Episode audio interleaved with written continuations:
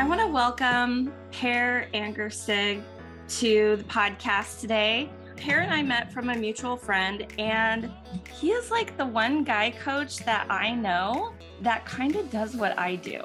He works with men. He has an amazing podcast called Rocking Life After Divorce Podcast. And I love to talk to Per to get the male perspective. So welcome. Thank you so much for joining you on the podcast. I love podcasts. I love interviewing people, and now I'm being interviewed, and that's even more exciting to be interviewed by somebody else. It's like second or third time I'm being interviewed. So this is going to be lost so much fun. Awesome. I love it. So share with my listeners just the short version of your story, because like all of us, we all have our divorce story. And, you know, as a coach, your divorce story has evolved. So share with us, like, you know, how you got here. And here is a short announcement before we continue the interview. We have meetup group every Wednesday night at seven p.m. Central Standard Time. And it's group coaching, and we hang out together and we support each other. It's a community that is going to be a catalyst that turn your struggles after divorce or breakup into a thriving life. I truly believe that divorce can be that catalyst to turn your life around. And uh, we're going to do the climb together to create the life you deserve, to inspire you, and live your best life. And now back to the interview. I got married a long time ago. I was married for twenty years, have uh, four awesome kids that I have a very close relationship with. We just celebrated one of my son's uh, twenty-fourth birthday. But uh, after twenty years, we did have struggles, the, probably the last five years of our relationship. And uh, it was a lot of external stress. I take ownership for my part of the struggles. And uh, we did struggle quite a bit the last few years. We tried counseling. And in the end, uh, my ex-wife did not want to continue. She wanted a divorce. And it was the most difficult thing I've ever done in my whole life. This is six years ago. I started that journey, and it's actually one of the best things also that happened. I didn't want it to happen, but I went through a very difficult time with, you know, depression, extreme loneliness, suicidal thoughts, et cetera. Mm-hmm. And it went on for about a year, year and a half. But getting the help of both first a counselor and then a coach and a mentor fairly quickly, right on there, really helped me turn this around. And uh, it was a lifesaver. And also having two awesome friends that also had gone through divorce earlier. And I actually became a roommate of one of them for a year and a half, pretty much right after the divorce. And it was so, so good. We can talk about these things, and we we screamed at each other, and we we had we had a very good time. But we were actually, we argued, we tried to solve things, and we, we said, you know, that's not right, et cetera. But uh, it was an eye-opener, and this mm-hmm. fog was just lifting that I had had in the marriage for a long time. Yeah, and what do you feel changed? The thing is, it took a long time. Initially in the divorce, I felt that I was in the middle of the ocean and rowing a rowboat, not making any progress, even though I had a coach, I have a mentor, and I started taking steps. But in that first year, I just felt that it was just standing still. I didn't see any progress. It was so frustrating. What shifted? I was making progress, but I didn't see it. Mm-hmm. And I, I hear that from my existing coach clients as well. It is very difficult initially when uh, everything is kind of like turned upside down.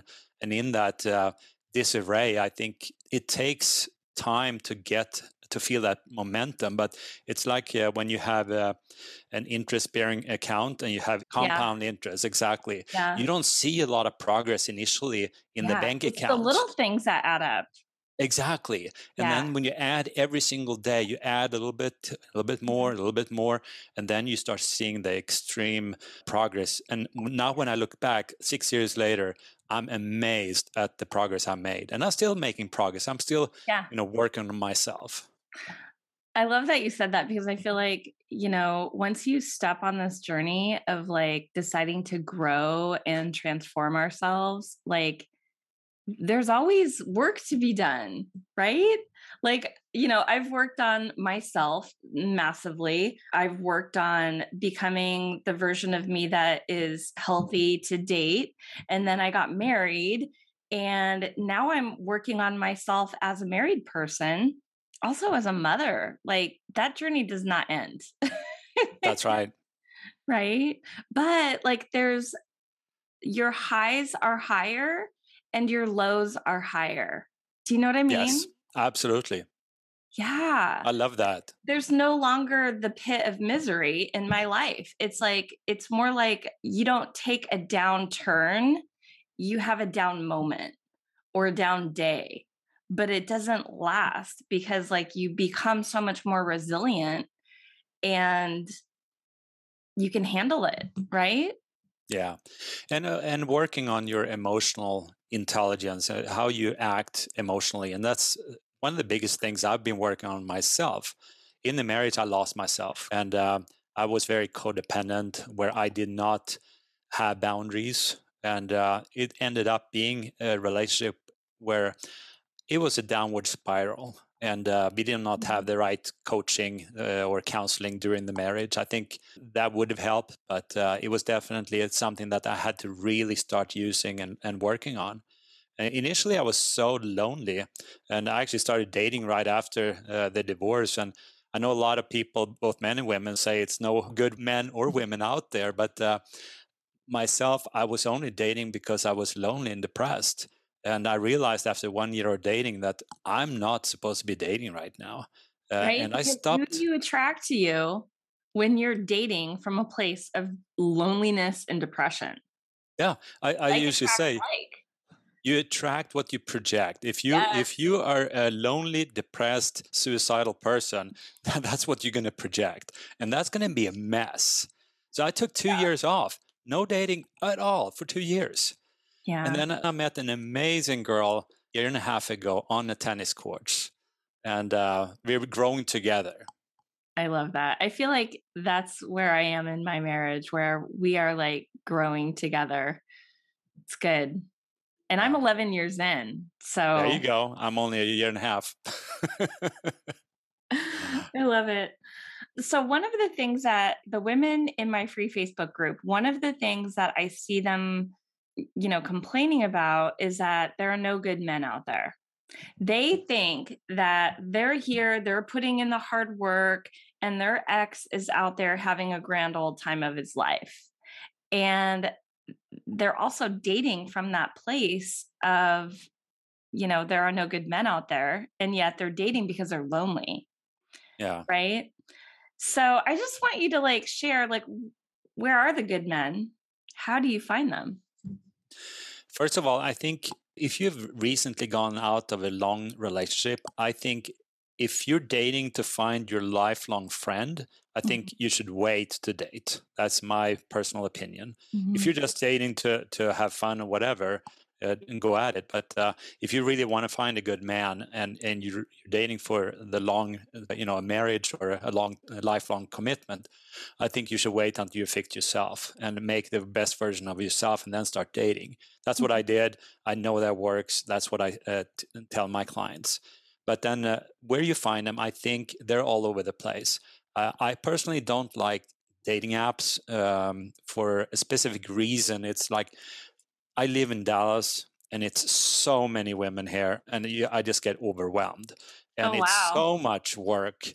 It's like, yeah. uh, I know other people, they live in the middle of nowhere, and there's nobody on the dating apps, and it might be hard to find it's so somebody. Funny because like, I disagree with both of your last two points, but I'll get to that. I'll let you finish, and then I'll like give you like my point of view, because I, I, I love that we can have a healthy uh, dialogue around it.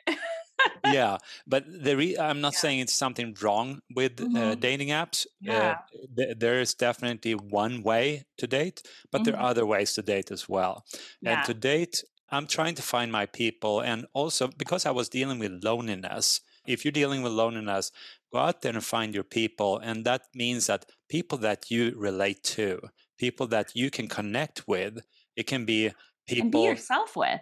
Exactly. To be yourself yeah. with. And yeah. for me, it was starting to play tennis again. I played a lot of tennis when I was younger. And then I stopped. I, I didn't play any tennis for thirty years. And then I picked it up. Uh, tennis is probably the place where I had the most friends right now. It's really awesome. But that's taken two and a half years to to get to know. It, it takes time to develop these friendships. Yeah. And that's also where I met my girlfriend. And Love it. I started playing golf again. I have golf buddies. I play golf. And then I started attending, or I, I did attend uh, a church group. Now I attend a different group that's more connected. One of the most important things in the week is that every week we have a small group meeting. And it, it's like amazing. These, these friends, they're always there for you.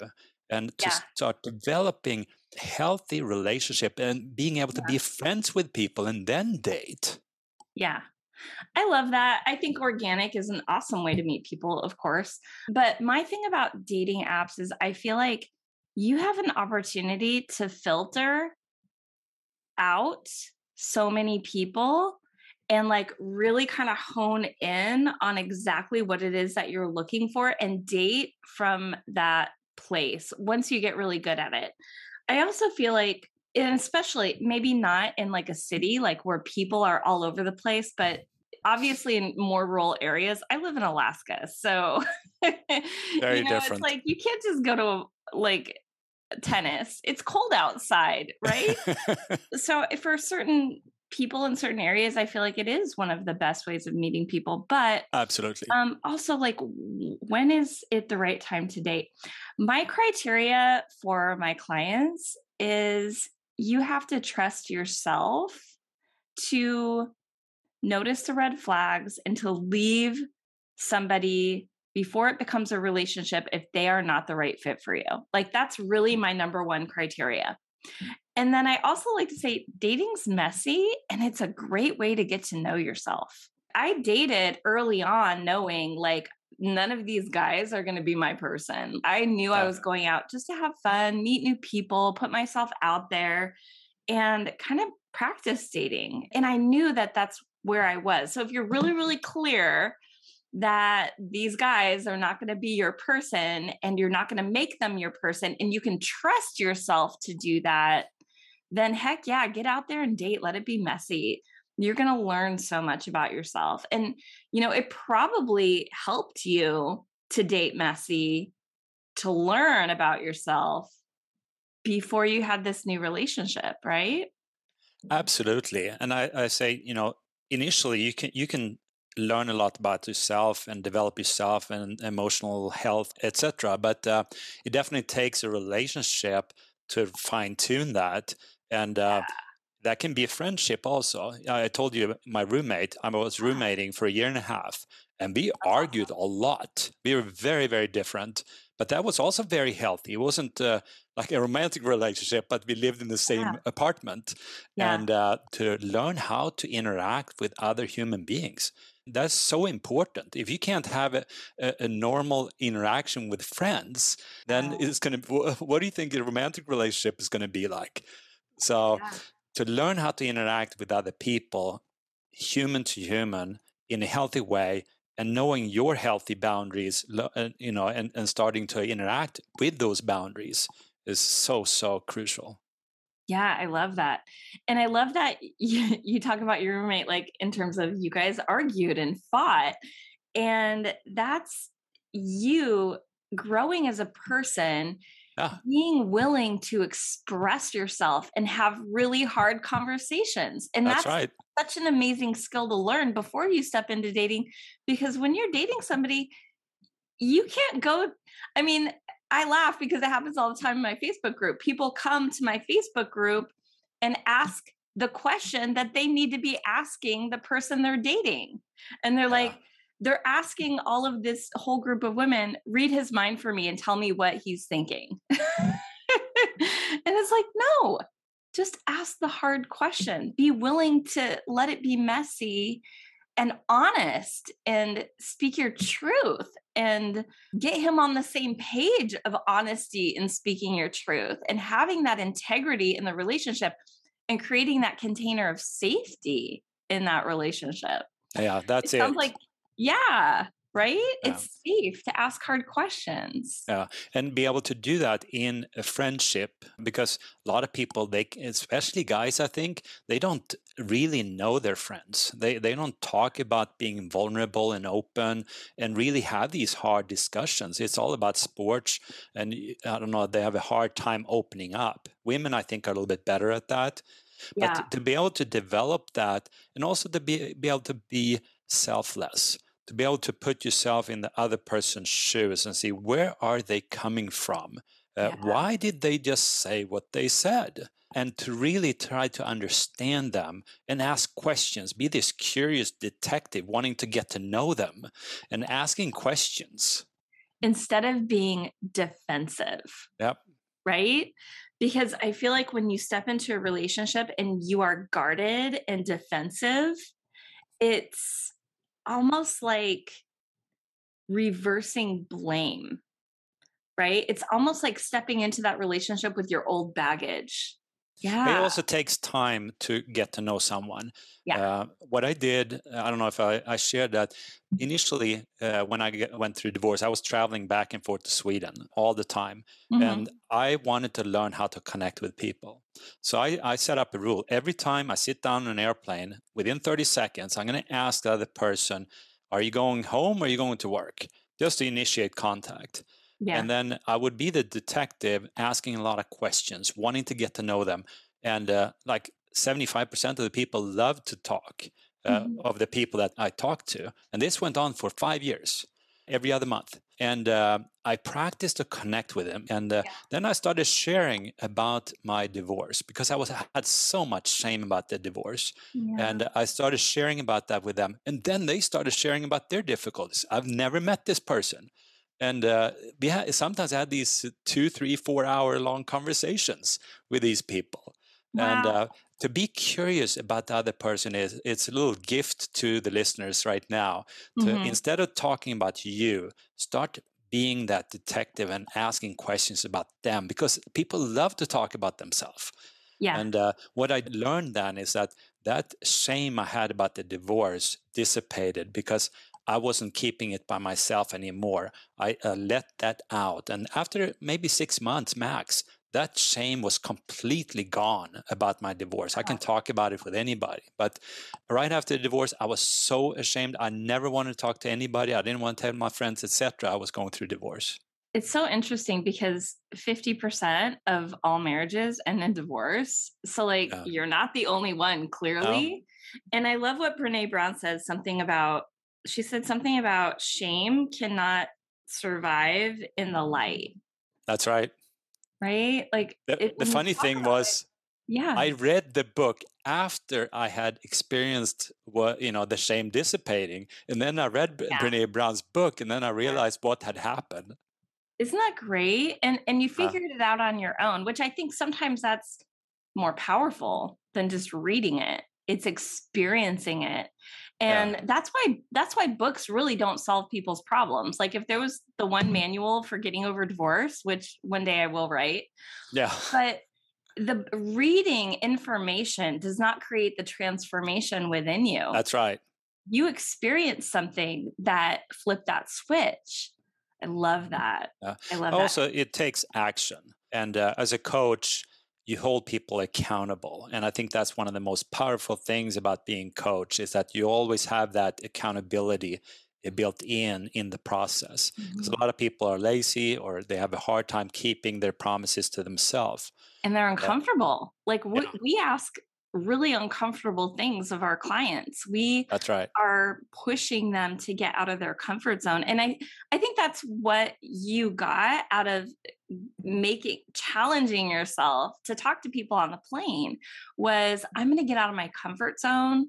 That's and right. I'm going to have these hard conversations with people I don't even know, no matter what the outcome is. Like they might say, excuse me, I'm going to put my headphones on and go to sleep. Like no big deal. But like uh, you pushed yourself out of your comfort zone and did that until it was easy and comfortable. Like that's what we as humans need to learn how to do. And that's why we are coaches, because we help people create the transformation in themselves that they really want, but they don't know how to create it. And they they try to create it from figuring things out the hard way. And I, I love that you say it takes a long time. I actually say the opposite. It really doesn't take that long to make a transformation or a change. You just have to decide it. So like uh-huh. I, I have a new client that was on my first group call the other day, and she, and we kind of talk about what are our wins. And she said her win is being here. It took a big leap for her to raise her hand and say, I need help. And I'm going to get help to do this right. And I'm going to get help because I'm going to have the transformation more quicker than trying to figure it out the hard way. And maybe not at all. Like some people don't ever get it, right? And we're here as coaches to help them connect the dots a lot quicker. And I feel like that's, that's the beauty of coaching. And that's exactly what we create. We learn things the hard way and the long way. Right, Per? Yeah. We did it the hard way.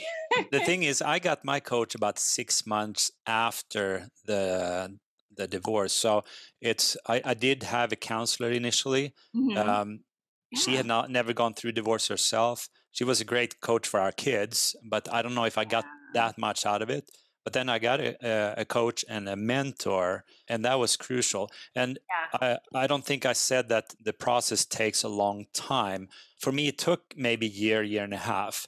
And for me, I don't feel that a, a huge time, but it, it took a long time before I realized how much I'd grown. Uh, I was on the process the whole time, yeah. uh, but it wasn't like after maybe yeah. two, three years that I realized, wow, what a yeah. journey I've taken.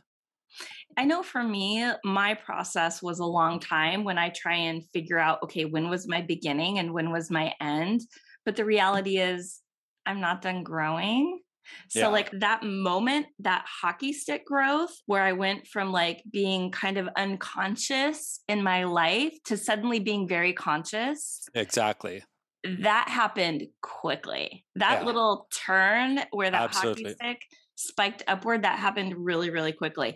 And that's kind of like what I hope to create with my clients. And I've definitely seen it a lot where people are like blown away by themselves and they are suddenly looking back going, holy shit, look how far I've come. I love that. Within that, I think it's also important to have other people that are going through the same thing. It's so powerful because yeah. the guy that I was roommating with, he's now my best friend. It's uh, I have two yeah. best friends right now that are super, super close. I can share anything that I'm going through with them. And I never had that going through life up until the divorce. I didn't have these amazing close guy friends that mm-hmm. I can uh, talk to about anything. But uh, to be able to go through the divorce is so helpful to have a friend or like when you have a group of people that are going through the same thing that can yeah. help each other. Yeah. I kind of love that about Facebook groups is like we get to find like people with like problems and grow as a group. And I include yeah. it in my coaching program to have that group of women that are by your side throughout the whole thing.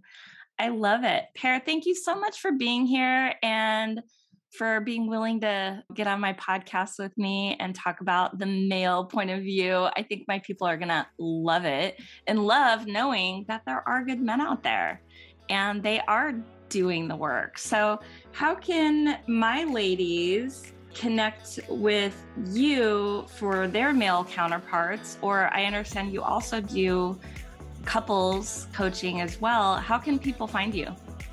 They can find me via Rocking Life uh, After Divorce. Uh, if you Google that, or if you're TikTok, you can uh, search for Rocking Life After Divorce via TikTok or Instagram or Facebook. Perfect. So you'll find me right there. Easy to find. Rocking Life After Divorce. I love it so much. Thank you so much, Per. Thank you so much for having you on the podcast. It was such a pleasure talking to you. Thank you.